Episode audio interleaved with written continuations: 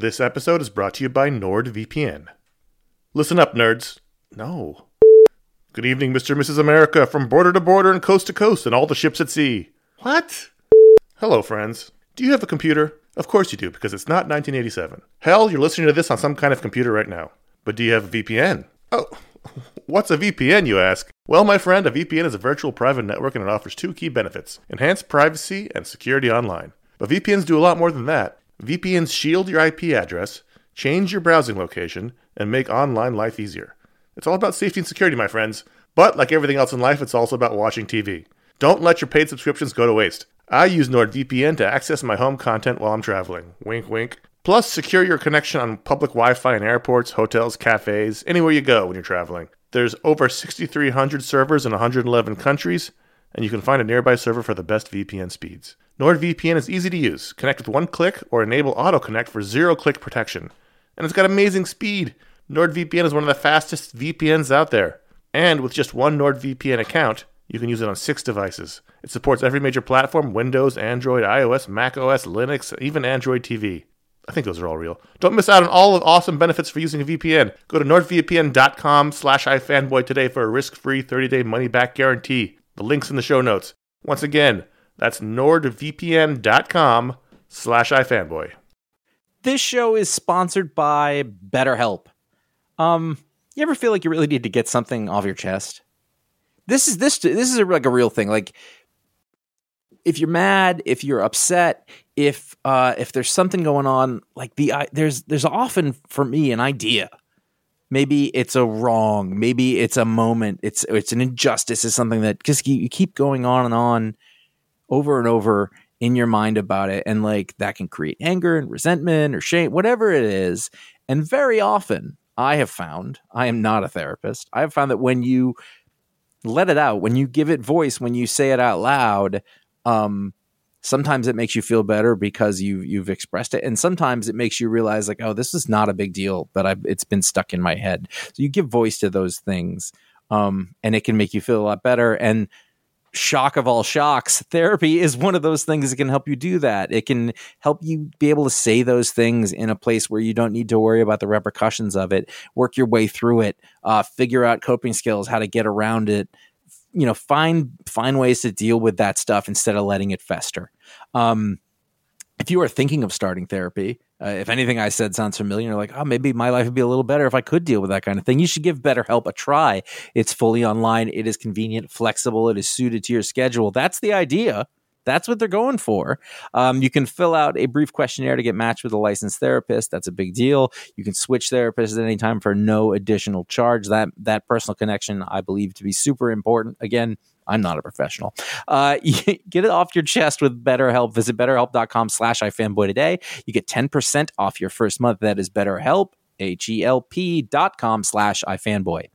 This is iFanboy Pick of the Week number 824, brought to you by iFanboy listeners just like you. Who are some of our favorite people? Because you tend to be pretty great.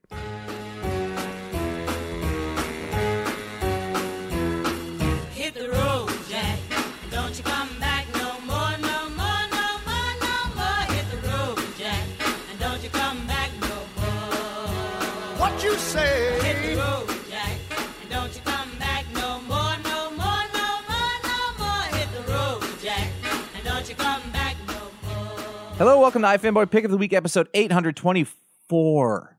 I am Josh Flanagan. I'm here with my co-host Connor Kilpatrick. You having reading trouble this morning?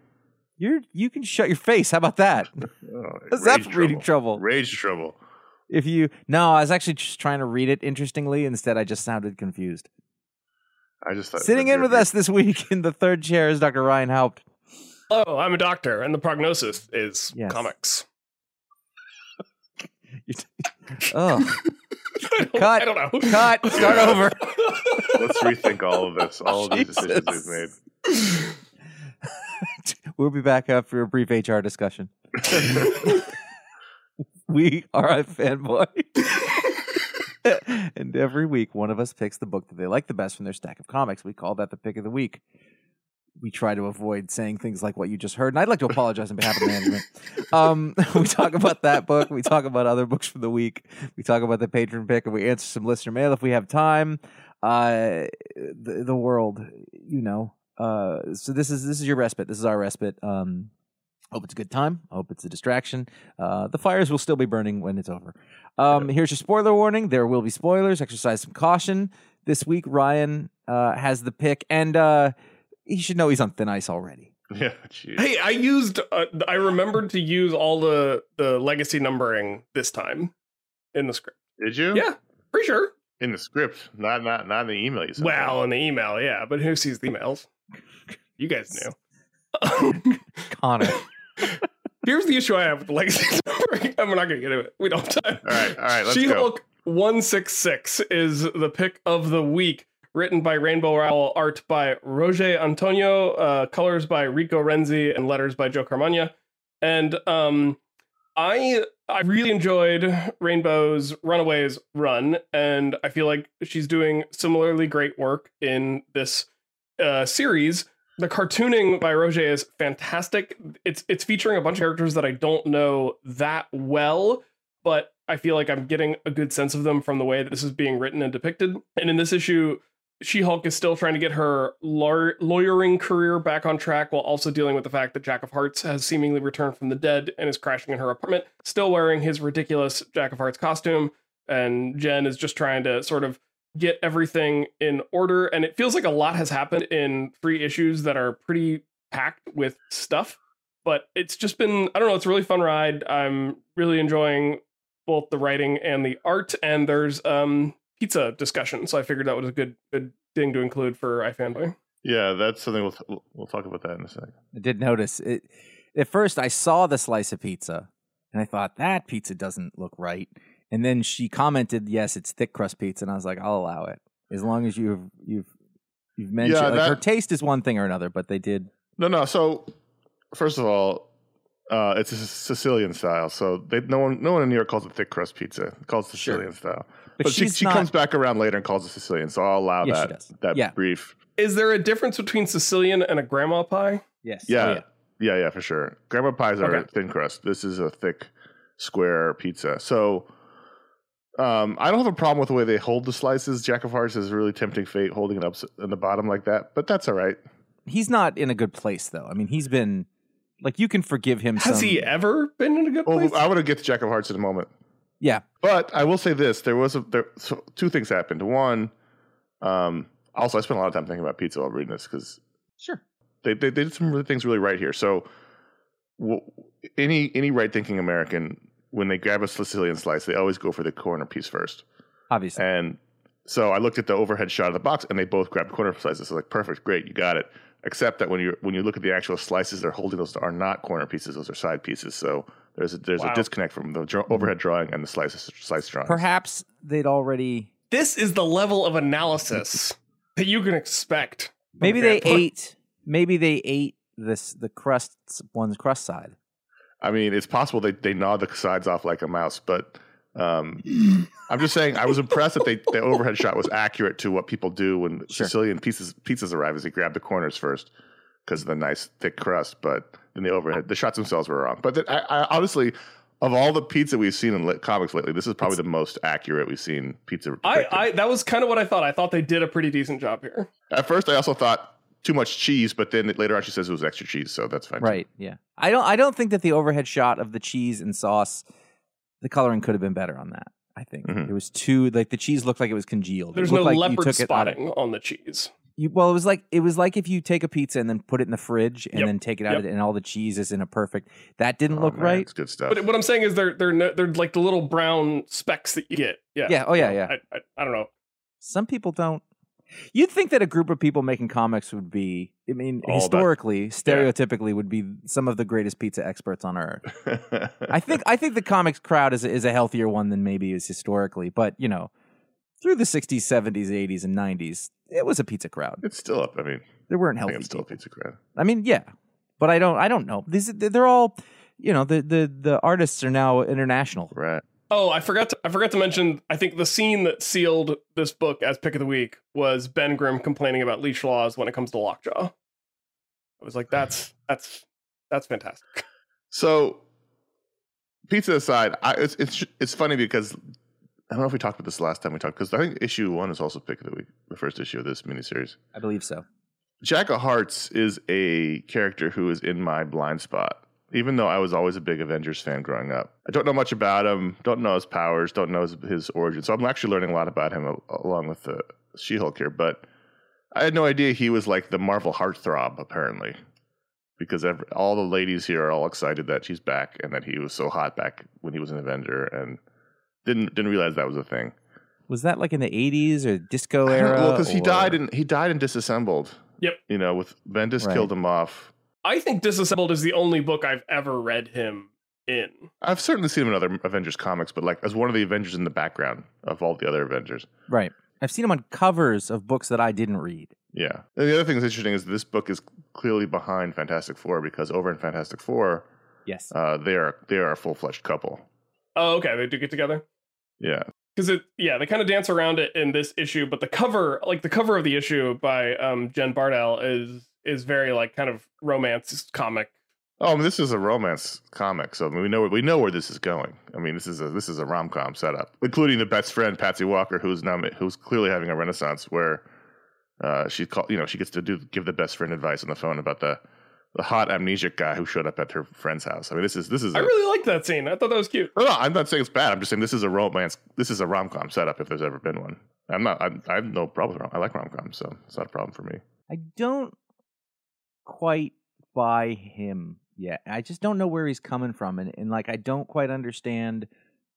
It's a cartoon, so it's difficult to say. I'm not sure I understand why he's supposed to be attractive because he's completely lost and confused. And I mean, if I'm looking at him at an objective level, he looks dumb. yeah He has dumb costume. He's Yeah. got a dumb name. He's got a dumb thing on his face. I don't get it. and also like he's like he's weirdly resistant to what's obvious in a way that i find a little frustrating of just like something is up with your powers you didn't used to need to eat or sleep or drink now you do but you seem surprised by it every time it comes up even though like a normal human every couple of hours you are either tired or hungry or thirsty Have Have you met a lot of men? yeah Because that to me does not seem unusual. so, so you're saying this is Like- like this is the beginning of what will eventually become an amazing am i the asshole thread on Reddit? How many people? how many people do you know that go, "Oh, this thing's been hurting me for six years and I haven't gotten checked out"? Oh, I actually meant to say I have a new I have a new thing for what hurts on the spreadsheet. I got some tendonitis in the in the right elbow. It's driving me crazy. oh, that hurts. Yeah. that hurts. This book is fun and the Roger Antonio art's great. Yeah, no, but that's the thing. Like he, you wouldn't go get it checked out. That's yeah. I yeah, I love I love the cartooning on this book. I love the I love the emotiveness he gives Jen, and I really loved the back and forth between her and Patsy. Um, the way Patsy is drawn in the first panel that she's in with her head tilted up slightly makes it look a little bit like she has vampire fangs with the way the teeth curve. But other than that, um, Yeah. thought, I thought it was pretty excellent. This was the artist from um Deceased, one of the Deceased Mm, series. Is that right? No. I don't think so. Mm. All right, I don't remember what he's from. Then. Or she. I don't really know what Roger seems like. Josh, are you still enjoying the book overall? I am enjoying it. I can't say I loved this issue because I'm still sort of confused. I don't feel like I have a handle on Jack of Hearts. I feel like I'm at a party and everybody knows who he is and I don't. And I don't I don't think they're doing a bad job with it. It's just I like it was like I said before, like I don't I don't understand the character. I don't know who he's coming from. I don't really understand what his personality is supposed to be. Like I know he's out of it now, but I just like I think it's all well done. I really like um Jen in this book. I love the cartooning and the coloring. Um but I don't know, the relationship doesn't quite isn't quite clear to me yet. And it's also I think we're I think we're entering the age of the Marvel himbo. Like it's uh, you know him and Hawkeye and all the other like which is a lot of a lot of Marvel comics right now are just being written where like the dude is just the dumbest piece of work imaginable and the woman is like super capable and helping him out and it just seems to be in the zeitgeist right now. but I get those other ones. Like you you There's read the other books and you're like, I understand Yeah. why yes, there's that, but you kind of like I understand why they're attracted to Clint Barton or certainly Bucky. I mean, who isn't? I just said it. I just I know I just said it like it was real. I was like I don't know, man. Bucky's Bucky's facial. We'll talk about it later, but Bucky's facial hair needs. Well, to I, be I. I understand what you're saying, Josh. That's There's not- like that's not this his guy fault. who we don't know much about has showed up, and now all the ladies are on Twitter about it, and they're just like, "What? What's happening?" I just yeah, I don't I, I feel like I need more context for what's happening. The guy with the face tattoo? Like he's just like a he's just like a brunette dude. Like he's not. Well, yeah, and and the fact like his his design is terrible. I- I, I mean, even Yeah. if it, No, it's awful. It's so Yeah. it, it's hideous. and that's all I have is I was like, well, that's all I know about him is that he looks really dumb, and maybe in the seventies or the eighties, like it didn't look as dumb, but it looks really dumb now, and so I don't get it. It'd be like to me like it'd feel like if a guy showed up, you know, in like full Michael Jackson uh red leather outfit, and everyone's like, oh my god, he's back, and I was like, he, Well, if the guy was really handsome. I think we're getting into spiraling on this because he, he- they say he's handsome. It's a drawing, so who knows? But like, sure, I think it's just. It's, I think it's more of the idea that they're banking on a lot of history here that we just don't have, that's it. and so that's you know, and that's not a huge problem for me. I, I'll say, okay, so clearly this was a guy who back in back then was very, and I'll say back then I was reading comics back then. I was reading Avengers books back then. I just don't remember Jack of Hearts stories at all, so I just no context for him. Josh Raj Antonio drew the Injustice year year one. Uh, There you go. miniseries. That was close. Yeah. Tom Taylor. I, I I just don't like I don't see it I feel like they're they're take having us take that as given that he's that he's attractive's not even the word. I just don't understand. Like I know her personality. Her personality is really interesting in the book. And I find myself much more interested in the parts of her trying to be Lawyering? a lawyer again and be like, "Oh, I got to call these people and like like network and There was a moment in the last issue where she there's an ambulance heading to the hospital and she lifts it up over traffic and carries it to to mm-hmm. the intersection where it can drive away. Yeah. And she puts her business card in the back window and like a little nod to being like an ambulance chasing lawyer. And I was like, that was fucking great. That was such a nice little moment. I'm just more interested in like like like her getting her life back together and like oh no, I've got to worry about billable hours. You know, it- but this should be part of it. I just uh, this is the part that like I resonates with me the least, and this is the issue that spent the most time with it. That's all. I don't mind it. I, I kind of like it. I just have there's a lot of mental leaping I have to do because I just don't know about the guy too much, Yeah. and they're not really doing a ton to lay the groundwork for it. You just have to. They're assuming you you know who he is, and It's a Yeah. good book. I mean, like I, I don't want it to sound like I'm. I don't think it's an average book. I think it's a good book. We're just as we're sort of analyzing it. That's where I'm at. Josh, did you catch up on Batman Killing Time since you didn't read the first one last time? Yes, I did, and I very much enjoyed the first issue, and I didn't enjoy the second issue as much. Interesting. Because I feel like they're very similar. Like what's distinct about issue two from issue one that you didn't dig? I feel like I still don't know what the stakes are. Mm. It was a lot of time jumping. It was a lot of um, uh, Alan Moore, uh, Watchmen Very Alan type Moore. pacing, Yeah. Pacing. and I, I kind I don't I'm not entirely clear on what we're chasing. There's some something to do with Greek gods. It's in the case like Pulp Fiction. You know, I didn't enjoy it as much. Uh, I think the first one, I think the novelty of like, oh, this is Tom King doing a different kind of thing. I don't. I, maybe I just didn't feel like I had, we advanced very much. But also, there's a thousand Batman stories right now, and I have a hard time keeping track. I thought this was terrific. Um, I still love the. Yeah, Uh, I mean, Dave Marquez is obviously great, and he does the he does those big action pieces as, as well as anyone. uh, But his character stuff is awesome. I'm just looking at the page of Penguin in the in traction bed. I mean, this the stuff he's doing is really terrific. And this is not a book that is all nine panel grids. Other there are some, um, even though it's very. It's not even Watchmen. It's not Watchmen influence at all. It's just that the narration is similar to that narration in terms of everything is a time or a date. And I find it really compelling because, yeah. like I said last time, hardly any books use third person narration. And so it really does stand out. But I think the the Watchmanness of it is the way that the the narration sets up the time and the place Yes. Is it. it. It, it it sort of gives it the same rhythm mm-hmm. as It's that that, that Doctor Yeah. Manhattan episode. Issue, Yeah, the yeah. one you know, like he goes into the vault, and then we go back to his dad with the watch gears, and the it's the one that's been memed with the new bat. You know, it's 1989 and watching a Batman movie, a fir- the first Batman movie. It's 2005. I'm watching the first Batman movie. It's t- 2022. I'm watching the first Bat. You know, it's it's that pacing, that structure. Yeah, I find that really compelling and really it sort of makes it seem breathless. Though you're constantly moving around, and I like that a lot. Uh, it's, I mean, it, I wouldn't want every comic to be that, but this is only one, so it really works. I don't know why we are flashing back to uh, the story from mythology. I don't know how it ties in yet. This is Right. Tom King, so I'm sure it will. yeah, absolutely. Uh, other than that, we're just following, you know, a, like we talked about last time, an early adventure in Batman's life in which Catwoman and Riddler have teamed up to steal something, and it's a much more brutal, villainous Catwoman than we're used to seeing in the modern in the modern books. I also couldn't figure out like why would why when she was in Arkham was she so immediately broken? Well, we don't know. Yeah. She's used to prowling the rooftops, being free. Got her in a. It's funny because I was like, wow, they actually put straight jackets on them.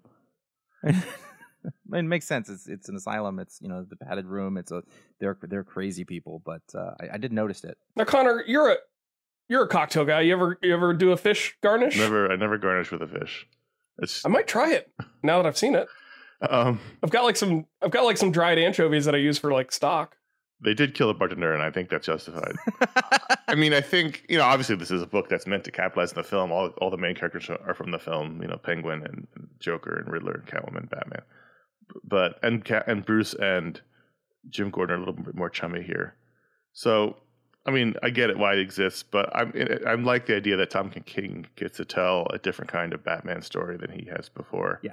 And the one that feels much more like the one the story he said he was going to tell with the with the full Batman book, which was just sort of a a Mhm. Batman adventure. I mean, I think he's probably a hell of a lot better at it now than he was then. Like back then, I, th- I mean, I talked to him before that came out on our show, and like he was, he was like, "Yeah, it's it's a big change. Like it's a lot." And I think you know now he's got those kind of powers under the. I think the best scene in this, the best page, uh, was uh, Batman goes to Vera, um, Mhm. Killer Croc's girlfriend's apartment, and and she's she's she's got him dead to rights. she's like, "What are you gonna do?" Hang me out the window. he just stares at her, and at the end, she calls him, you know, Batman. And he's like, it's pronounced Batman. And that's all he's got. And I thought, oh, that's really interesting. If you take away his violence in, in the face of somebody there, he's, he's kind of powerless, at least at whatever this point is in, in his career is. Well, at least with someone who knows, you know, someone who's been who's been through it. Like, right. I liked I liked she was a Gotham girl. She was like, no, no, no, like I'm from Gotham. Like your your shtick doesn't, you know, it's that it's it's you know, it's that classic New Yorker thing where it's just like, yeah, yeah, yeah I've seen it. I've seen it all. I was born in fucking Charlestown. You think you're going to scare me with your fucking hat? I, I I enjoyed this book. I it's not it's not great, but I really do like it. I think the That's The first That's issue, I thought, I you're right, was much better than the first second one, but I thought, I thought it was good. So, um, Spider Punk, number one, Cody Ziegler and Justin Mason is the creative team. The Calamitous, Cody Ziegler, and the Jammin, Justin Mason, if you go by the credit. I don't know. this this was this was heavily discussed in the iFanboy Slack when it was when we saw it. I don't know what this book is, where it came from, what this. I don't. The only Spider Verse I know is the movie. I don't. I don't know if that's a comic thing. The cover was awesome. yes. and I mm. really like Justin Mason's art. I liked the style. I thought it really worked for for. I thought it really worked for the sort of- the aesthetic of the story. Um, I got about Yes. I got about five pages in, and I was like, "This is not for me." And I just kept at that point. I decided to see if I could follow the story just the art. I think the, you were right. I think the art and the coloring, the production of it was was you know, and the designs, all that was sort of the strongest part of it. Jim Charlapidis, Uh, yeah, that's a name, Charlampidus. Charlapidis. You know, it's called Spider Punk. I, I I listen to punk rock. Uh, I'm not gonna say I'm gonna call myself a punk. I think that's a weird thing, but you know, like all of the punk iconography in it and the sort of copped attitudes to me was a little like on the nose. You know, his little head spikes, his jean jacket, his Chuckies, and then so I read it. And I, I was, you know, when I saw the cover, I was like, ugh. I mean, the cover is terrific drawings. It's a terrific piece. drawing, but I think it Yeah. it's like it's kind of lame iconography. I mean, it, it, in the in that if you if you like you know anything about the punk scene or history or like you read all this stuff, like it's goofy. Like if you're trying to get across uh, an aesthetic to folks looking at it, then it's great for that. It's a great drawing. But as I read this, I said I read the story. I'm like, all right, I'll give it a chance. And I was like, this looks beautiful, but like, I didn't. I don't know what it was s- for. It was. It didn't like the I just, I just didn't don't stand know. out at all. I, I know foundation. Like, what is this? Right. Right. Where is this taking? pl- I mean, it's, it's Earth. It's different Earth. It's Earth 138. one thirty eight. So okay, fine. It's not a different. It's a it's a multiverse story. Okay, I guess that's the foundation. But I don't know anything about that, so I don't have any context or. Right. It's unclear as like, is this a is this is the whole world punks? Like, is this the is this punk Earth? Like, in which case, punk is therefore not counterculture. Therefore, it's not cool. Right. I don't know.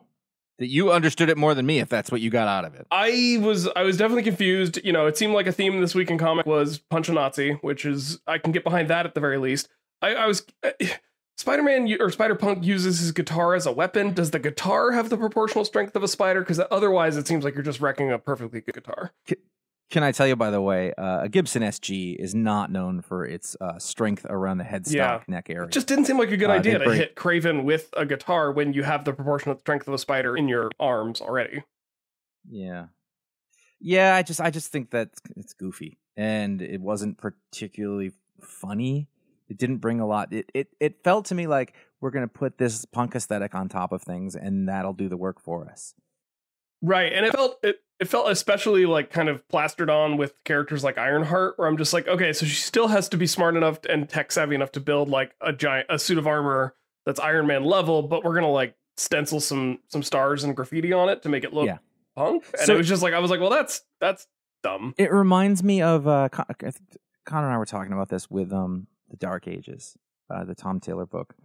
Uh in that it's an Elseworld story, but what he's done is there's two kinds of Elseworld stories you can do where you just take the um characters and you put a skin over them. Uh, you Mhm. know, and you put them in a different kind of world, but they're still pretty much the same. Or you do one where it's surprising and different. And this is the this is the the former. It's you know like these are the characters. You know, they have a different look and they sound a little different when they talk, but they're basically the same. Um, you know, and so in that way, like it, I don't know, it just didn't do much. It was it was all aesthetic, which you know, from a punk standpoint, kind of posery. Yeah, and I mean the plot, and and like we haven't really talked about the plot, but the plot is basically like it opens with Spider Punk and Captain Anarchy, who's the Captain America of this universe, beating up Kraven and some of his henchmen, and then they just let Kraven and his henchmen leave, and then they go back to their base and they hang out for a few minutes, and then Kraven and his gang comes back and they fight them again. I was like, wait, why did you let them leave then? Like, just I, I it plot wise, it just felt like sort of like Fury Road, you know, Matt, uh, where it's just like, well, we're going to drive to this place and we're going to drive back. And I, I just didn't quite. yeah, but that was awesome. It was awesome, but it was punk as this hell. wasn't. I don't know. This to me feels like wouldn't it be cool if Spider Man looks like this and then he hit people with a guitar? Yeah. End of story meeting. it would be cool. The end. I don't know. I think Justin Mason's is terrific, though. I would just, I did, yes. I did like the art. I thought Uh, no, was the really whole time I thought this is gorgeous. This is really just, uh, like, dynamic and fun and interesting. storytelling was good. Yeah, Uh, that's yeah, what I took out of absolutely. this book. Totally. Did you? I don't know if you guys would have. There are a bunch of like uh, cheeky punk lyric references throughout the whole thing. Didn't too. didn't capture and then, one.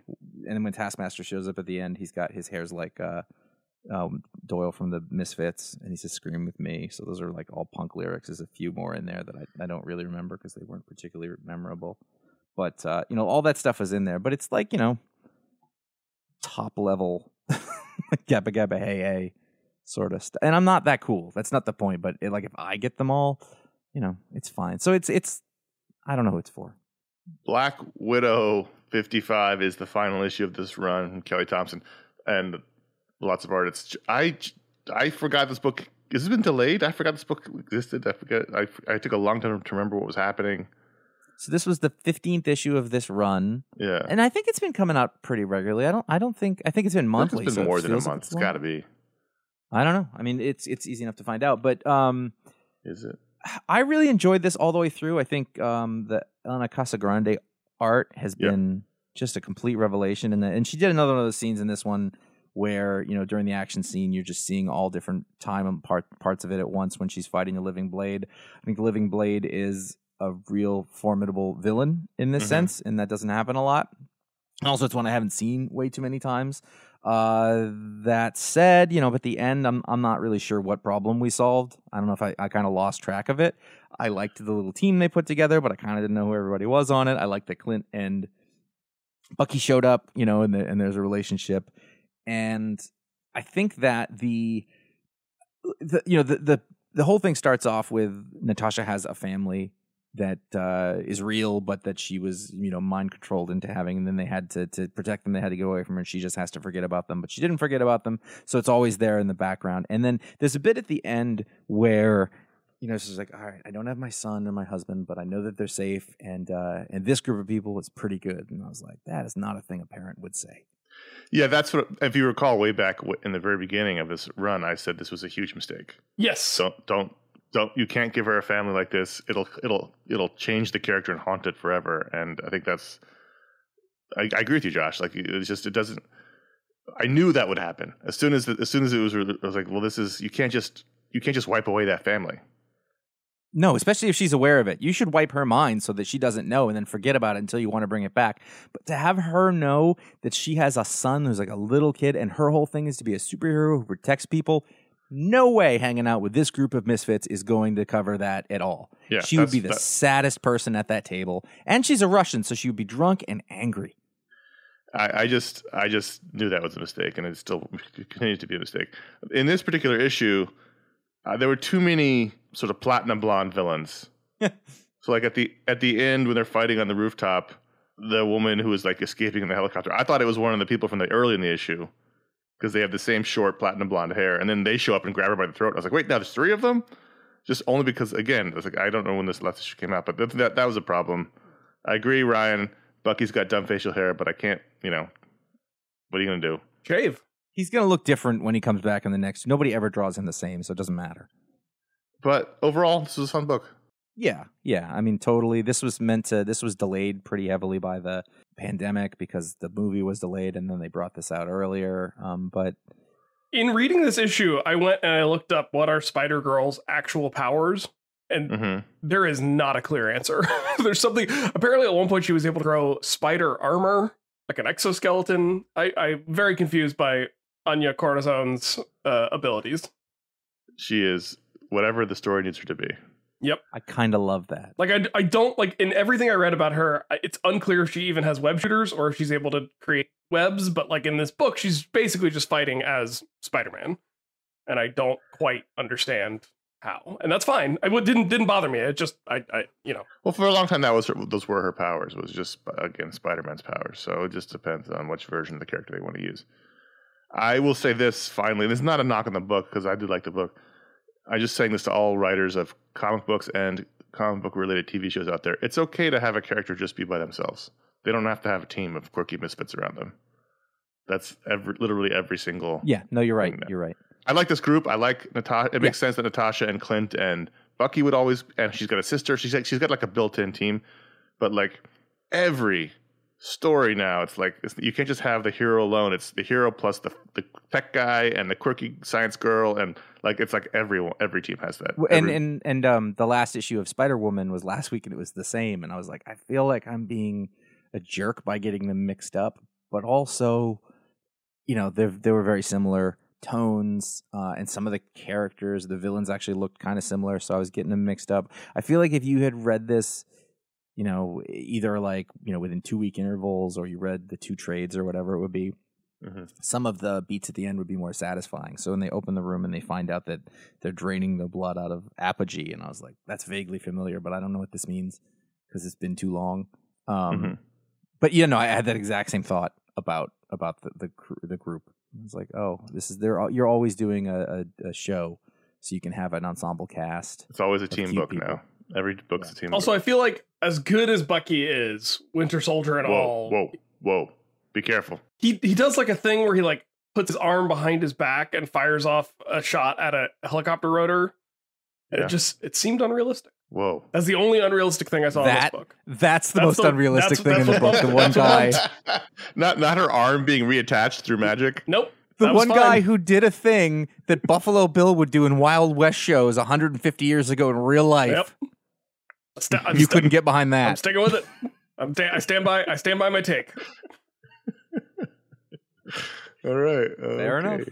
I want to take a second to thank uh, the folks who help support the show and let you know if you haven't, and why not, uh, how you could do that. But first of all, let's start off with uh, patreon.com slash ifanboy. That is the place where folks who want to directly support the show, they say, we like this show, we like what you're doing, and it's important to me that it continues. How can I help out? Well, you can go there. Uh, it unlocks shows that everybody gets to listen to. Your Talk Explodes, Media Explodes, Book Explodes, other Explode type things, your hangouts. Um, you're part of a great community um, on Discord or on the Facebook group, uh, and you know you're you're adding the the more people do it, the more stuff that we have to do. I mean, the more the more shows you get to listen to. um, the next stretch goal would be to add a comic book television uh, show coverage of some kind. Uh, that we'll worry about when we get closer to that. For one second, I thought you were saying we were going to start making a TV show, and I was like, "Whoa, wait a minute! I mean, we tried that. I don't have time." No, definitely not. Uh, the patron, the patron patronage would have to be enormously uh, increased. Yeah. Um, you, you can go to ifanboy.threadless.com. If I check down right now, am I? I'm wearing a crew neck, so it wasn't as easy as my normal zippy. Yeah, Clint is dead is the shirt I am wearing as we speak. Uh, it speaks to the nature of Clint Barton being dead uh, in many, many ways. Uh, you can find 12 designs that you can put on t-shirts and other stuff. Lots of other stuff. Um, our newest design is the Gosh shirt. I need to get it, but I also have a lot of shirts. I think I could cull the shirts, then get it. I have a purple one. My wife has been asking me Oh, to do a, a shirt call for, I, I want to say a year now, at least. At least, I, Yeah. won't do it. Well, you know, one thing that helps is gaining a lot of weight. Mm. You can just, yeah, um, not a lot, Well. but I typically live between medium and large, and uh, that can go either way. So, at ifanboy.com support, you will find direct links uh, for PayPal if you don't want to deal with any of that stuff, but you'd still like to uh, donate something in there if you'd like to. None of this is compulsory. We appreciate everybody who does, but you can listen uh, either way, and we will not love you any less. It's just that we will love them more. You can work that math out. ifanboy.com slash Amazon is where you'll find links to buy all the books on Booksplode. You'll always find a link for the music on the show. Uh, on the show page, you will find a link uh, to buy uh, the, the book itself, uh, the pick of the week. And then finally, there's bookshop.org for all the places uh, where we can on the website. Um, we partner with bookshop.org to help you buy books that we talk about um, from local bookstores. Um, and you will find those where we can stick them on the website. And that is all. Let's move back to the top, the program, talking about the comics. Moon Knight is another book. Moon Knight ten. Josh, you're a Moon Knight fan, right? I mean, you're like the resident Moon Knight guy here on the the, the, yeah, the show. yeah. When, when Jim Viscardi isn't here, uh, it's my bag. This is another book that the hero has a quirky team around him. Again, not always bad, but everyone has it. So when it becomes ubiquitous, it becomes a problem. But he had now he has like a whole like Tigra and his vampire office manager and that dude. And so again, anyway, this book was terrific. Yes. This was another great issue. I love this series. I, this issue, this issue particularly was terrific. Uh, Moon Knight is a bastard, and I think that's part of his character and he does something really horrible here in this comic, although not not necessarily unjustified. And so I always like it when the character when the main character is like, "You've hurt my friends and family. I'm going to come and destroy you," and that's that's sort of the cliffhanger here. It was, I mean, it was great. Like, uh, if you actually look at the cartooning that was done, you know, the, the therapist that he's talking to, like, starts to sweat pretty early in the issue, and it, Mhm. like, gets worse and worse until the reveal that, like, they're not who they say they are, and Moon Knight is going to do very bad things to them. And I thought that was so well handled. Um, the slow, the slow burn of it, the reveal of it, it was just Yeah. incredibly good comicking. Jed MacKay is terrific, and he's been really strong on this book. Mid- Moon Knight's, you know, we've been talking about it. it. Every it gets like 20 issues and it reboots itself with a new creative team, but this one has been particularly strong, and the last couple have been strong. It's been a good run for Moon Knight in general. Last couple years. I did think though that when the the therapist, the whole time I was like, a therapist wouldn't say that. When she, then it's revealed that I was like, oh, it's Clayface to Batman. I see. like that, they have to be aware they're doing that, right? That has to be a self aware thing. Yeah, If- yeah. As long as it is, I'm fine with it. Yeah. No, there was a point in the beginning. I was like, "Well, she's really revealing information about her other patients." It's like it's not a good thing. And she's pretty aggressive. A lot of books, not a lot of books, so several books I'm reading ended this week as they were meant to. This is the final issue of The Thing. oh, did you start reading this? Miniseries. Because last time I talked about I've this, been, you were I've been not. reading it the whole time. Oh, reading yeah. it the entire Oh, really? You're talking about you're talking about Josh didn't wasn't reading it. Okay, I feel like Read you and I talked about it, but I, I, I guess I misremembered that you weren't up on it. Yeah. No, I've read all every issue. Cool. Walter Mosley, Tom Reilly. Tom Reilly is just just terrific, and they're doing. an- I guess they're doing another miniseries. I don't know if it's the same team, but Clobbering Time number one is coming out in June with Thing and Hulk. But I thought this issue was a little. It was my least favorite of all the issues. I'll just say that. Okay. I don't know why. I think the writing was a little. I don't say simplistic, but I was just really tickled that I, when we last talked about this book, correctly surmised that the kid was an Awat- Uatu watcher person. Yeah. And I and they that was revealed in the previous issue, but I just wanted to touch base on that. And the girlfriend is death, and the kids in Uatu. I did like that. There was a couple of moments here I really did like, and the, and the thing has this helmet on and lets him see things, and he sees a bunch of the heroes and what they're doing. I just love the issue of the idea of Peter sitting on a rooftop with a sandwich with his mask up. It's just so like it's just such a Peter Parker thing. He's just just having a sandwich on a roof. I like that so much. And then the really sweet moment was that Alicia gets brought down to hell, and in hell she has her sight, Right. and so she she sees the thing for the first time. And then when when they all come back to Earth, she loses it again. But they have this really sweet moment of like she's not going to forget. Right, but she says, "I." She says, "It's you. You're so beautiful." I thought that was just a really sweet moment. It was great. Uh, yeah, I like this miniseries quite a bit. Yeah, me too. I thought I'm in, Cool. I'm enjoying his series, The Last Days of Ptolemy Gray. Walter Mosley. It's a program on the television, but Batman Beyond Neo Year number one by Colin Kelly, Jackson Lansing, and Max Dunbar doing the art. And I really wanted to like this. I'm a big Batman Beyond fan. Um, this was this was okay. Uh, it introduces a new villain who's kind of got a cool, like malleable lightsaber shtick. And I thought the art was really well done. Like it evokes the show without being, you know, tracings of what the animated cells look like. It's it's different enough, but it's still recognizably Terry McGinnis. I don't think this was as strong as Batman Beyond the White Knight by Sean Murphy the other week. So um, I, I I enjoyed this. I don't know if I'm gonna stick with it, but I did want to give it a try because I I like the the character and the premise enough. Devil's Reign six is the final issue of this miniseries. I didn't want to let it pass by without noting a few things. Number one, it was a just a Marco Checchetto tour de force. It was a there was a lot of fighting, a lot of big group fighting in this as the sort of battle for New York came to a head. And I thought there was just some incredible panels and pages in here from him. But also, Wilson Fisk no longer the mayor. thank God. Uh, Luke Cage now the mayor. What? Well, he he's running. He hasn't won. No, no, he was appointed mayor. It says at the end. Oh, no shit. yeah, it says. I think it was in the fucking essay. Yeah, What? Yeah, it says, luckily the man, the right man is on the job. The newly deputized Mayor Luke Cage. That's not how that works at all. Yeah, don't tell us. Don't tell us the story beats in the essay. I don't even mean that. Like just administrative wise, that's not. yeah, I, th- I think the deputy mayor becomes mayor at that point. He's just a candidate. He hasn't won anything. Uh, and then uh, Wilson Fisk. For a second, they were going to make him president, and I was like, "Oh God, he already looks a little bit like Lex Luthor." Now we're doing that, and but then that I liked the sw- the, the swerve on that, Yep. and it seems like Wilson is going off to semi-retirement with Typhoid Mary on a boat. He literally sailed off into the sunset. Yeah, while his son becomes a new kingpin. I thought this was a strong final issue. I've enjoyed this miniseries. It seems like it was a capper to Chip's Daredevil run. I don't know if that's true or Yeah. not, but felt well, like it looks it. Looks like we're we're getting a new sort of Daredevil epoch that's going to start now, where Matt and Elektra are going to go take down the Hand, and that'll be like their thing. And I'm fine with that. Switch I'm it looking up. You forward know, to it, Been yeah. in the city for a long time, and um, I do I do like that. It actually felt like the ending of a story, which you don't get very much. Usually, at the end of, of a run or something like this, you know, it, it's it's still just prelude to whatever comes next. And this seals up the story with the super rich people. Mhm. You know, it it it gave uh, Wilson Fisk an ending of a sort. It it just felt like it had a little finality that you don't always get. Uh, Yeah. in here, uh, so I appreciate that. And there's just a lot. I thought there's a lot going on. Checchetto out a lot of characters to draw, Yes, a, a lot of big action sequences. I thought it was a beautiful book. I've enjoyed this whole miniseries. yeah, pretty good. I thought it's been good. So there you go. Those are the comics we wanted to talk about.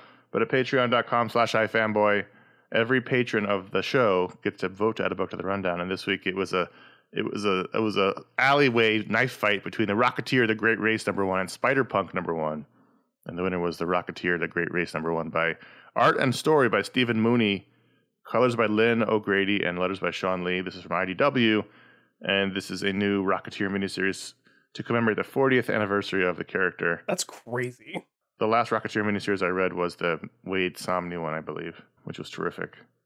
Mhm. Cargo of Doom or something like that.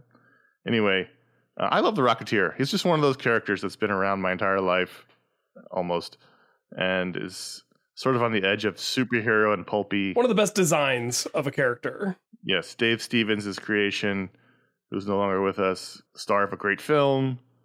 And I've always just liked The Rocketeer. I'm always happy to check out a new Rocketeer book. And I thought the Stephen Mooney art was terrific. I really liked uh, his style. It was a, had a little bit of weirdness to it, which I liked. But you know, he did you know did the Rocketeer action really well. Rocketeer lives in a in a fun zone. It's the early part of the last century. It's the lead up to the World War II. There's Nazis in Los Angeles. It's I keep waiting for um for for you know what's his face the the Welsh guy who did the pulp thing to show up. Um, you guys are gonna be mad at me for, for blanking on the name. The Welsh guy who did the Pope thing? The pulp, the pulp thing. Uh, Perry Mason. Perry Mason. I keep waiting for Perry Mason to You mean- show up. You mean the actor? Yeah, he's Welsh. He is. He is. Who, I now you've, you've all those words knocked his name out of my my head. so, you know, in this story, uh, I, you know, it's, it's hard to tell if this is connected to other Rocketeer stories, but it's, it's always somewhat the same. You know, he's he's giving up being the Rocketeer.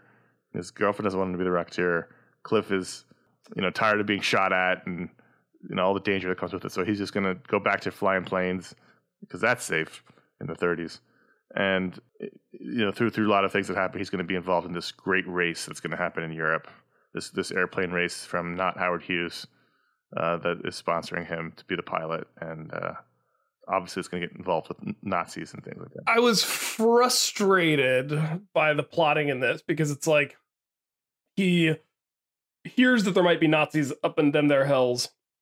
So he goes to find out, and turns out there were Nazis, and he punches them for a bit and then flies away, and they shoot at him, and like he he panics, but then he has like a flashback that kind of gives us a history of the character, and then he's like just fine at home, and I, we never learn like why did his jetpack not explode, and and then the the whole like the driving force of the plot is he promises to stop being the Rocketeer, then gets offered a job not being the Rocketeer, and then is super conflicted about whether to take this job, even though it is within the parameters of what he promised to do. And then when his girlfriend finds out about it, she's stoked and wants him to do it. And so he spent the entire issue fretting about whether or not to take this job when literally no one was upset about him taking this job of flying the, the race, you know, in the in the rocket plane. There definitely was a storytelling issue from the when he gets shot. Yep. Uh, his pack gets shot up by the Nazis, and the very next next panel is a double page sort of you know history of the Rocketeer, and then the next thing we see is him landing on a bed. And I was like, wait a minute, what happened? Because last thing I saw, he was pack was blown up while he was in the air, so there there was an issue there Yeah. for sure. I mean, he's falling through the sky in the in the in the double page spread in the foreground, but Right. how did he get from the sky to the bed? that was an issue and then we see that like the jetpack has been shot up and he gives it to his buddy um and i also whenever i read a rocketeer comic i can't help but remember that i preferred the rocket pack design from the movie to the one that in the comics and i know the comics one is the original one but i think the, the You're- you're redesign for the movie was just better Yes. um Yeah. it's because the one in the movie it looks more art deco than the one in the comic which looks more like flash A gordon little trash can. you know. So I just think the, it- the the movie one leans into the art deco-ness of the series, which makes the series so cool and, and stylistic. And like we see that the jetpack's been shot up, and then later he's like got the jetpack and it's fine. It looks exactly That's because Peevy is a genius. yeah, but Peevy didn't invent the jetpack. Like, didn't he just find the jetpack? Yeah, but he can fix anything. It was Nazi science. He can fix anything. These darn Nazis. Josh, I assume you did not like this. I like it fine. I thought it looked really cool. I there's there's a bit I don't know how to explain it, but there's a bit in the art where occasionally he'd draw a character like that one where he falls in the like after he falls in the bed and the girlfriend is there and she just look looks like she's pasted in. Yeah. She doesn't look like she's part of it, which is part of like the aesthetic because she's basically doing a pinup girl pose or whatever. There's just a couple of things where like it doesn't seem to gel together. I like the elements of it. The way that they drew whoever the I don't know, the Howard Hughes guy or whatever, the the, the Yeah. guy with the plane, like I don't know. Dalton Nikos. he just looks like he's different than all the things Mhm. around He, him. so he almost looks like stands out of focus relative Yeah, relative to I like just- the way the other characters have a sharp line about them. I feel like that's on purpose, but I don't understand what it's trying to communicate. I think the part that you're talking to uh, talking to earlier that you know where the story the, the action scene was going on and then it was over. I, I, was- I was like, what the hell just happened? And then after that, I kind of got my bearings, but I, I then after that I felt unsteady. So I was like, what- you know, Yeah. once we get to the part where he offers him the new job and he go, you know, this de- this sort of demanded that there's a there's a recap, but you kind of have to know what the Rocketeer is, which isn't too hard to figure out. And I think they did a good enough job with that. But I had to orient myself for a little bit. I just I think I think the writing was did its job, but I think that it leaned on the fact that like, well, we can be vague about some of this because it goes with the aesthetic. which is fine if you love being in the aesthetic. But I kind of was, you know, I was like, I want a little more story. I think um, because it's all pretty basic. It's sort of what I'm saying about the, the Spider-Man thing, but How do the pants work? Jodhpurs? Like what cause? Yeah, like what causes them to have the little the little whoop off to the the side? shape of the fabric, and then they they sew it so that it has that curve. But like, why? Is there a reason? Yeah, so you can wear high boots. But couldn't you? I mean, I feel like I could wear high boots with the jeans I'm wearing now. Pants are always about lines and the shape that they're giving you. At that time, they wanted it to look that way, and they thought for some reason that when you ride a horse, the top part of your pants should be billowy. I don't know. But he's a pilot. He's not. He's not on a horse at any point in this story. I know, but that's where those come from. I feel like, planes are the horses of the sky. Yeah, Mm. like that's that's like early on. They were like, "Well, what's the closest kind of outfit we have for this plane thing?" I was just thinking we should bring back Jod outfits? purse. Actually, looking at that. No, I, I, I, I think we should bring back high boots. Further, how come directors wore them? I'm, Right, exactly. I'm a, a, a, a, I'm on record as uh, before I die, I want a pair of boots that I have to fold the top down like Captain America does. That's important. Oh, sure, me. pirate boots. Yeah. No, that's. I mean, who, who, what right-thinking man isn't? But it's a good question, Josh. What was the aesthetic that the that the film director was going for? Cameras are the horses Horse of, of the, s- the, cinema. the ground. Yeah. I guess like they're masked, like they're riding. or they just everything. they saw Cliff Secord and they were like, "Those are cool pants. Wear those." I mean, I, that's not that's not an unusual thing for Hollywood. He was in Hollywood. He's in L.A. He's flying around. He- people would have seen him. Directors would have, you know, they would have been paying attention. Except he's not real, and they did really do that. Mm. he came out much later. I thought it. I thought it was. I thought it was fine. I, I didn't love it. I didn't hate it. I don't have a particular uh, affection for the character or anything. Although I think it is really cool. Like it's a really cool concept and and time. I I think I would have liked it more if it was a little more of a straightforward story instead of that sort of you know gauzy, you know uh, Hollywood movie version. Matthew Does that make sense? What I'm saying? Yeah, I yeah. didn't. I didn't look it up. One of I the greatest just actors of our remembered. Oh man, you're you're going to be settled right into middle age. Enjoy that. um, you know, it was it was fine, I, I, but wasn't my favorite thing. Yeah. So ratings on the Rocketeer, the Great Race number one.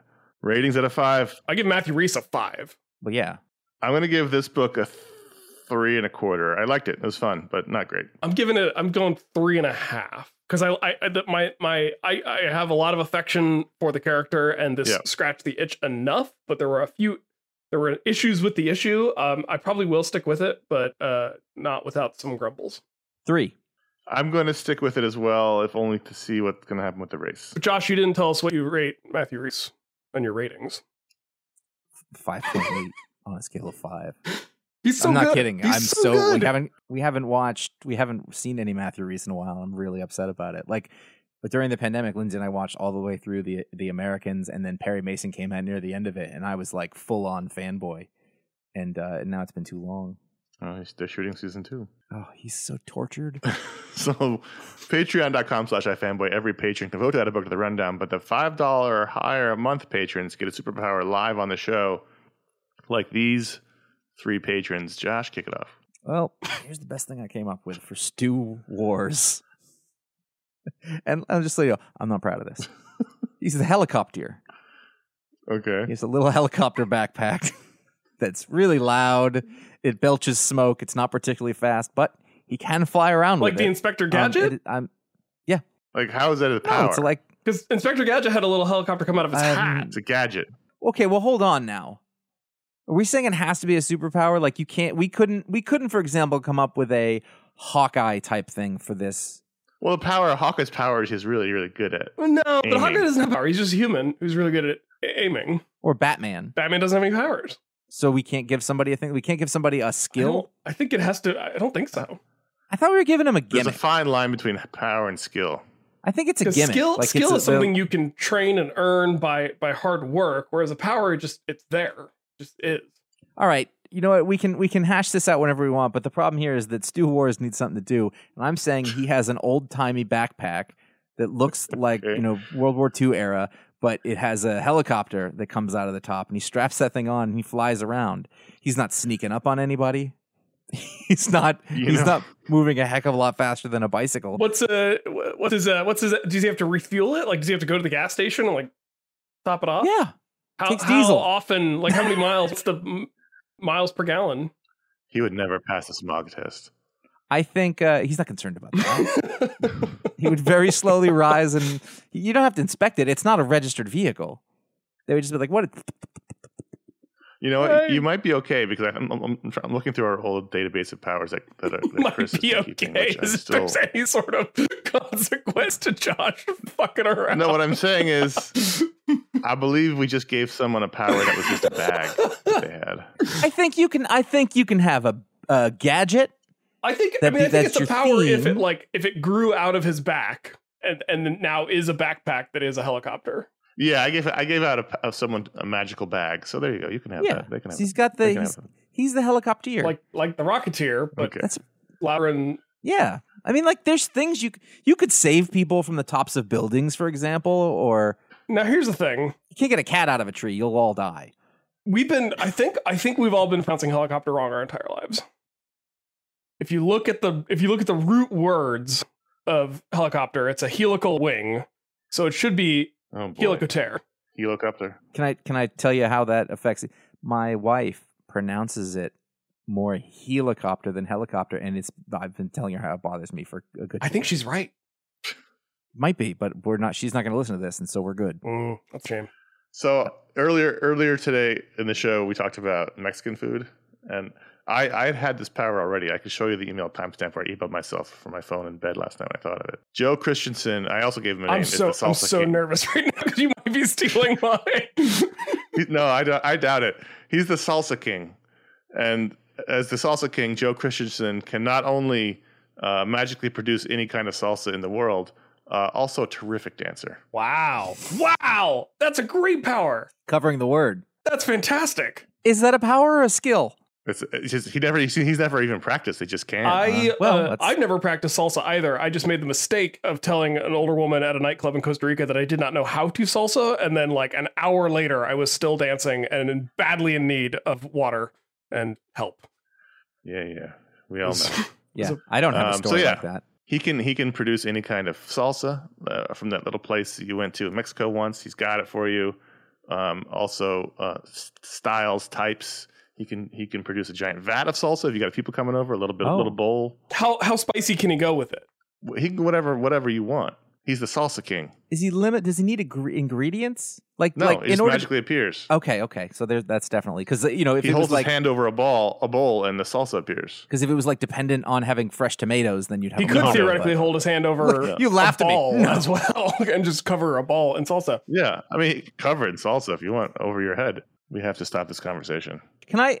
Can I just? I have a, I have a, a small diversion here that I have, to, Yeah. which is related. So there's a place by me that does pretty good tacos and burritos. There goes the emails. Yeah, I'm in New Hampshire, so whatever. Now they have two available types of salsas. Mm. They have a mild Mm. and a hot. Uh huh. Now, the mild is far too mild. Right. The hot Far too hot.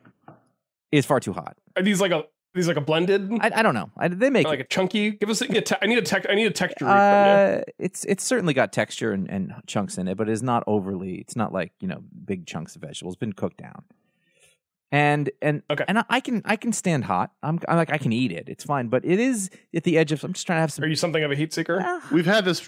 We've had this conversation before, where two, uh, maybe it was maybe it was on the Hangout or the the Tiki Hangout. I don't remember where it was, but there's there's such things It wasn't. it was in the there's such tiki thing as too hot. Yeah.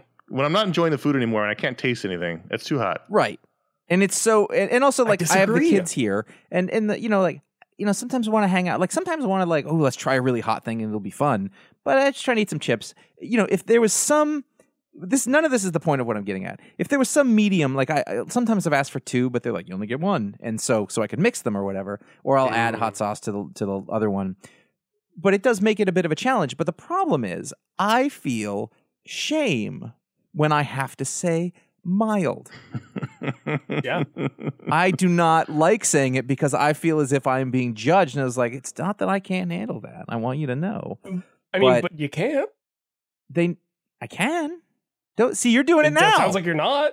It's not- I mean, it's I, not- Cause I, I, because I don't buy into the. I don't buy into the narrative that it can be too hot. It should. It food It- should hurt. It should hurt it to eat. eclipses it eclipses all the flavors. Yes, exactly. All you're tasting is the burning and not the flavors of anything. There's Yes. a there's a taco place out in um out in the kind of Maryland, DC exurb suburb area in Hyattsville called uh, Taqueria La Placita, and they they they have the little condiment tray that you sometimes get at like a Thai food place where it's like the the little jars in like the metal holder Uh-huh. thing, and you get that with your tacos. And they got three things in it: a salsa verde that is garlicky and citrusy and delicious. They have a, a salsa de chile de árbol that will melt your teeth off your face. And then they have just like literally onions and habaneros stuffed in like a little pickle jar together. And the melt your face off chili de árbol, it's it's amazing. And you just have to accept that you're going to be hurting both in the moment of eating the food and the next day in the bathroom, but it's worth it because the flavor is delicious and food should be painful. I rest my case. Yeah, go ahead. And, so, how's the rest of your family feel about that? we got enough bathrooms in the house. I could sequester. I'm just saying, you know, you're trying to get your kids to like something. You maybe don't want to burn their faces off. we we have not we have been we have been very careful about not giving the kid overly spiced spicy food, and uh, that is definitely me having to hold back. I made a, I made a vindaloo the other day, and uh, he definitely was not getting getting any of that. All right, last power. Kevin O'Buckley is that a typo? Is it Well, just no, Kevin I, Buckley? I copied it how it was because I don't know if it's Kevin O. Buckley Kevin or Kevin Zero O'Buckley. Buckley. No, Kevin- is it is it a middle initial? Is it an Irish thing? I don't know, but But that's there's how no. it was I feel like there needs to be an apostrophe if it's an Irish thing. well, well- there should be a space if it's a middle initial. The point is, we don't know what the, what what it is here. Okay, I mean, either way, it's- it's Kevin Buckley or Kevin of Buckley or Kevin or O'Buckley. Kevin Oswald Buckley. Kevin Oh, Buckley. is the rapper. He can rap anything perfectly. Burritos, skill. gifts, Oh, tamales, vinyl, enchiladas, taquitos. Uh, Much like Connor, I am craving Mexican food and want a burrito. I want a mission style burrito so badly. But no one on the East Coast, no one east of the Mississippi, no one outside the Bay Area seems to know how to wrap a burrito properly, and it's a problem. And Kevin Right. is here to solve that problem for the good people of these United States and the world, because he can wrap anything, including mission style burritos, and he can do it anywhere in the world, which is uh, sorely needed. I could use that guy around at Christmas. You know, you know, Josh, I was in San Francisco in December, the, the month in which Christmas occurs, where wrapping happens.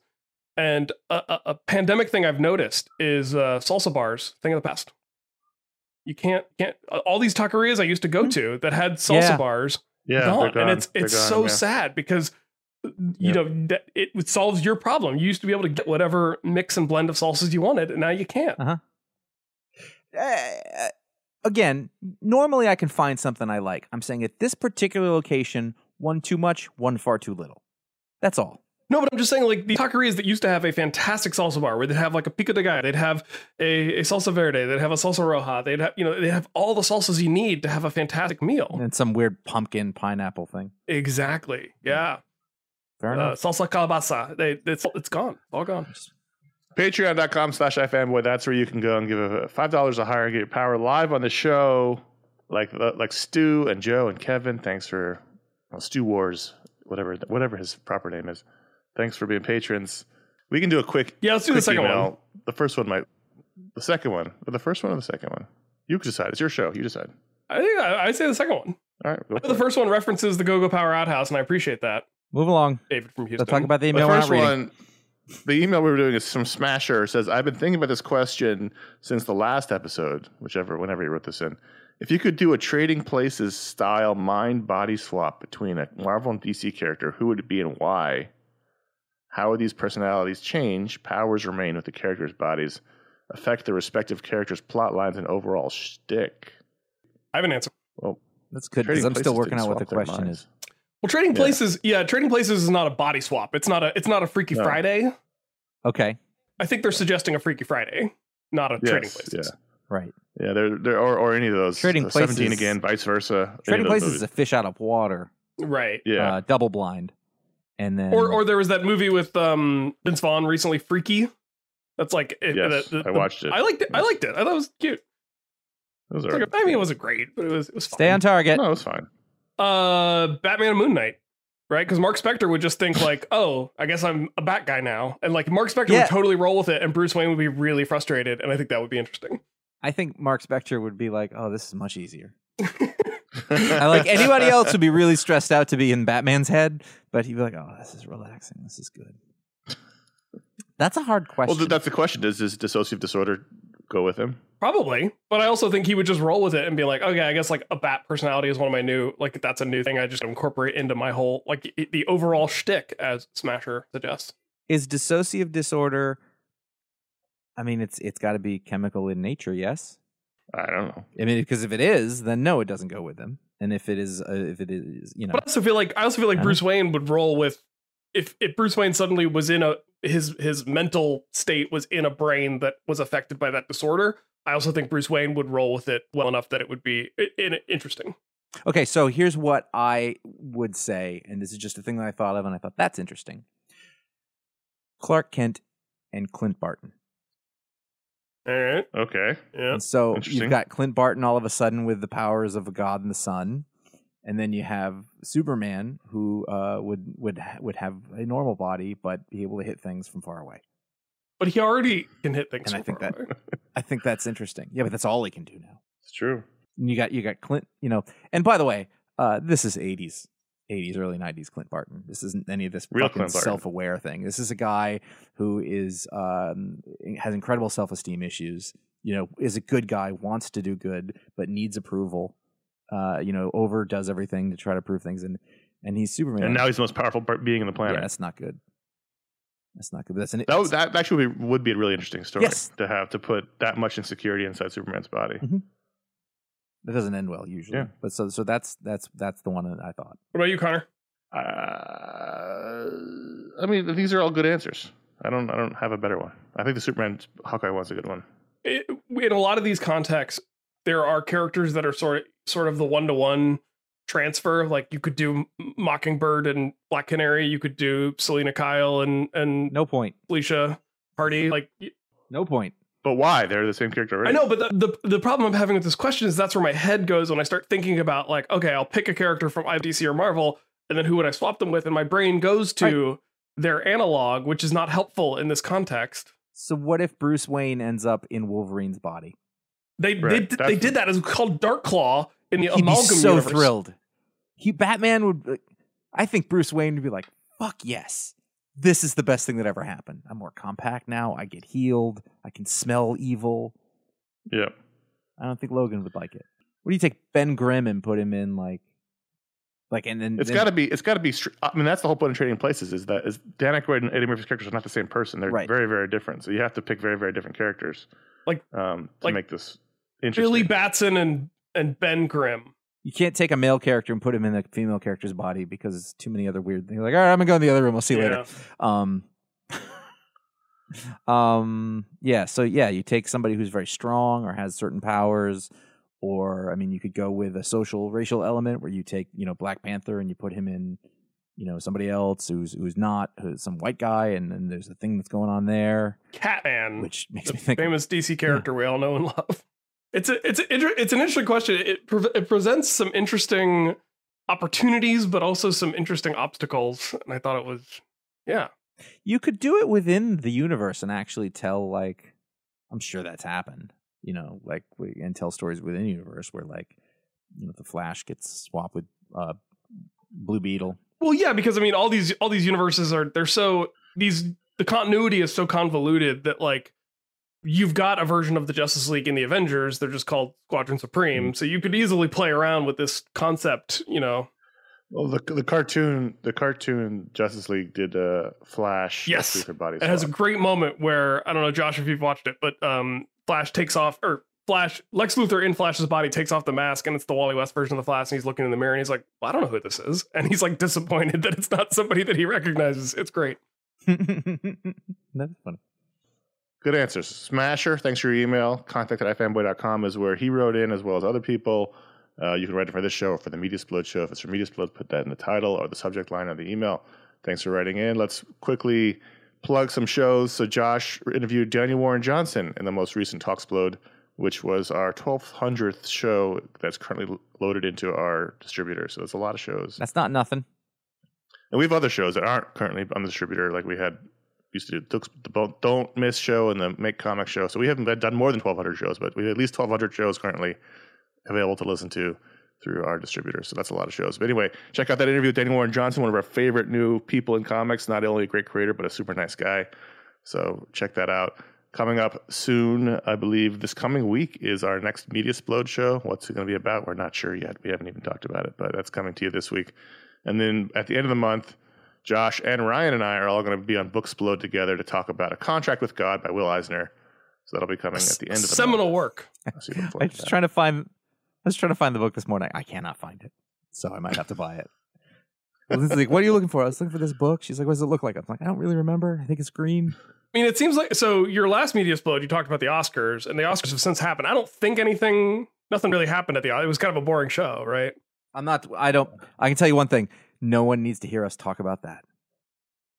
No one needs. No one else needs to talk about it. We could just move along. I do a podcast called Science Sort of. Uh, in a recent episode that is not out yet, it is currently being edited. I uh, and my buddy Ben Tippett, who uh, wrote a scientific paper on a grainified theory of Superman's powers back in the, the early aughts, how he got involved with our show. We talked to Ryan North, who is the web cartoonist who does dinosaur comics. People are familiar with that, yeah. Okay. I was like, I know that name. and he uh, he did Squirrel Girl. That was his big Mar- Marvel book, and he has a new nonfiction book out called How to Take Over the World: Practical Schemes and Scientific Solutions for the Aspiring Supervillain. And it's basically him him making the bold claim that as a person who is trained in science and has written a lot of supervillains, he now actually knows how to take over the world. And you can do it too if you just buy this book. So go check out my interview with him coming up uh, soon on the on the feed. it could backfire on. Sure him. could. oh, it's my turn to talk. You can find all of our shows at ifanboy.com as well as I was thinking about how it would take over the world, as well as the archive of years of great, I wouldn't want to, great comic book writing from our talented staff. Uh, and Ryan did some stuff too. You can find it what the pick of the week is before the show. I don't know why I do that. I'm so sorry. Water off, water off a duck's back. Don't even care. Hit, hit me again. I do. I can take I've- it. I like spicy food. I'm instantly guilty, and I'm not good at the back and forth of sort of male camaraderie where you just are mean to each other. The actually the worst experience I ever had with that was with you when we went mountain biking Uh-oh. and you had all those those Boston Bros Uh huh. Oh, and no. and there was like some gentle ring that happened and I, I made some joke at one of their expenses and they came at me so hard and I you don't want to fuck around with those guys.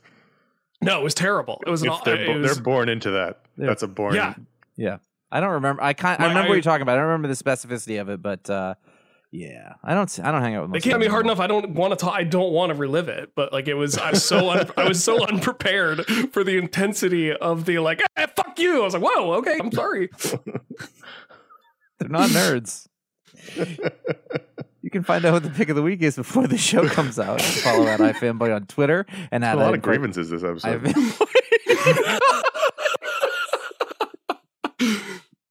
I would love. I would love a all comes out. grievances. I would love a grievances segment. But you can't prepare a grievance. You can only be reminded of a grie- reminded of a grievance in midstream, and you have to deal with it then. Uh, yeah, iFanboy Comics on Instagram. You can follow us individually. CS Kilpatrick, J. Flanagan, and Ryan Haupt on Instagram, and just old Haupt H A U P T on Twitter. You can subscribe to our YouTube page at youtube.com slash iFanboy to keep up to date on old video show re-uploads. The full length shows are all uploaded, and they were made to be evergreen, but nobody told my shorts that. So we're just putting minis up. Uh, this past week we have uh, these are are these current? Yes, the book of the month. yep, Uh, that's new. Episode where we talked about Captain America Operation Rebirth. Um, That's the Waid uh, Garney run. yeah, that's good stuff. And the new comics preview for uh, 8 27 2008, or my third wedding anniversary. Ooh. Yeah, look at that. Well, you can go back now and see what comics came out that day. Yes. Actually, you can go back and see what comics may or may not have come out that day because we were too stupid to stop picking indie books that never came out on time. Yeah, that's true. Anyway, I don't think you can complain about your shorts, Josh, when Ron had to do the Sandman episode. He volunteered. that was a bit that he volunteered for. The shorts were just us being stupid and not realizing we shouldn't be wearing shorts on screen. From that Although, angle, he, although least. uh, to be fair, Ron did not know he was going to do that for the whole show. He agreed to it, though. Yeah. He agreed to it.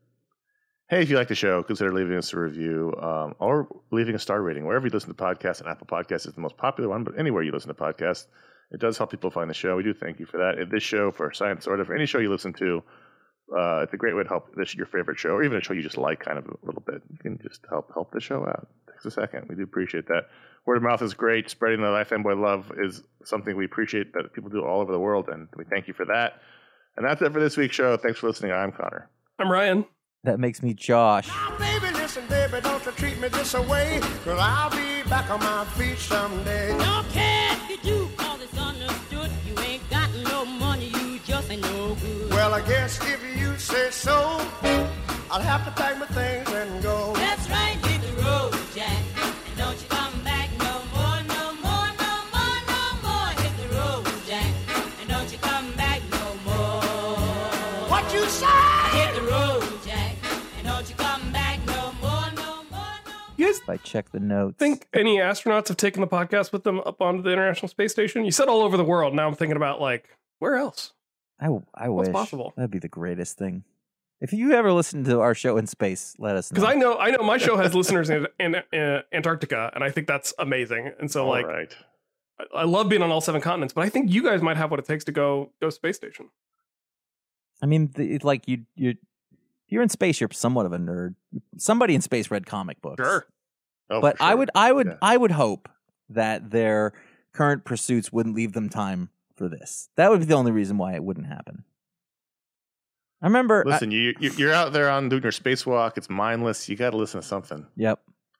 Josh makes a dumb joke. You miss your handle hold. You fly off into the vast maw of space, never to be seen again. I like knowing that the inside of of space uh, spacesuit helmets have a little nose scratcher. So if you get a little itch, you can like lean your head in a certain direction and get a little little scratch because you can't scratch your face when you're wearing a big helmet. Connor just suggested that someone is not only listening to us, but listening to us while on a spacewalk. It's possible. While on an untethered spacewalk. yeah, exactly. I I guarantee you, you're not allowed to do that. They don't do un- they don't do untethered spacewalks anymore. They had the they had the MMU for a minute. They did used it for a couple of space shuttle missions. The man maneuvering unit, the little jetpacking unit. yeah, but the kind of guy or girl up there who listens to podcasts while doing their their their mission is also the kind to not follow the tether so rules. George Clooney they're from, from they're, Gravity. they're See, the- but the- the thing They're that bad George, boys of they're not listening to a comic podcast. Yeah, George though. Clooney's character was way too cool in Gravity, and he was wearing the MMU that is no longer used. So he was untethered, but that's not that. I don't believe that's the way it's done anymore. Yeah, but like I said, this is the this this bad boy of space has brought one up with him, smuggled it up there so he could go on untethered walks to be the bad boy of space, and also listen to our review of the Batman. I wouldn't be surprised if you if somebody had listened to the show on the launch pad. Because I feel like the launch pad's kind of boring. Like it's a hurry up and wait situation. I mean, Alan, Shep- you know, Alan Shepard pissed himself. But like, Well, that wasn't his fault. Gordo Cooper fell asleep, though. sure, last All right. person to go into space alone. We have to stop this show. Eh, I'm liking it.